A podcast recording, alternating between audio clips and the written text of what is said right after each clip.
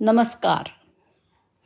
गोष्टीचं नाव आहे फक्त मदतीची इच्छा हवी.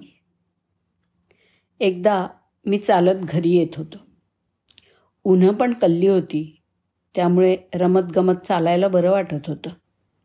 तितक्यात माझं लक्ष रस्त्यात एका विजेच्या खांबावर लावलेल्या एका कागदाकडे गेलं. कुणीतरी तिथं तो कागद चिकटवून ठेवला होता. जवळ जाऊन बघितलं तर त्यावरती लिहिलेलं होतं या रस्त्यावर काल माझी एक पन्नास रुपयाची नोट हरवली होती. मला डोळ्यांनी नीटसं दिसत नाही आहे ज्याला कोणाला ती पन्नास रुपयाची नोट मिळाली असेल त्यांनी ती कृपया खालच्या पत्त्यावरती आणून द्यावी. आणि खाली पत्ता पण लिहिलेला होता. हे वाचल्यावरती का कुणास ठाऊक? पण मला त्या पत्त्यावर जायची इच्छा झाली. मी त्या पत्त्यावरती गेलो. दरवाजा नुसताच ढकललेला होता.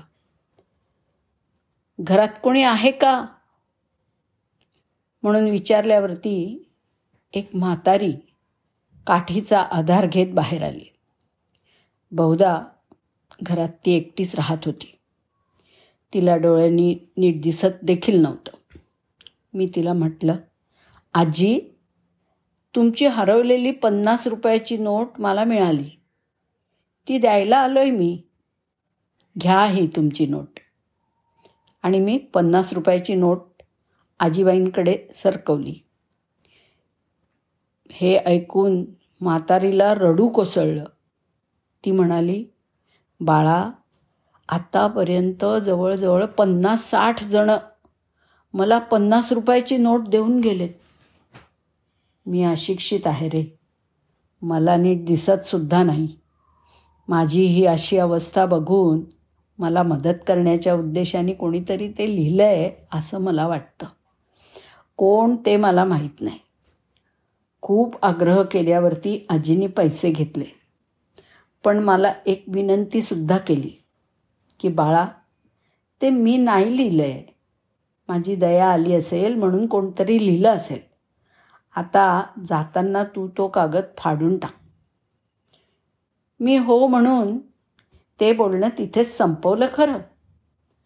पण माझं अंतर्मन मला सांगायला लागलं की हेच पन्नास साठ लोकांना पण तिनं सांगितलं असणारच. पण अद्याप कोणीच तो कागद फाडलेला नाही आहे ज्यानी कोणी त्या वृद्ध महिलेला मदत म्हणून हा उपाय शोधून काढला त्या व्यक्तीप्रती माझं मन कृतज्ञतेने भरून आलं.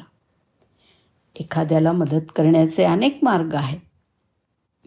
पण अशा प्रकारची सेवा करण्याची कल्पना माझ्या मनाला स्पर्श करून गेली. आणि मी पण तो कागद न फाडताच घरी गेलो. मदत करण्याचे मार्ग अनेक आहेत पण फक्त ती करण्याची तीव्र इच्छा हवी. धन्यवाद.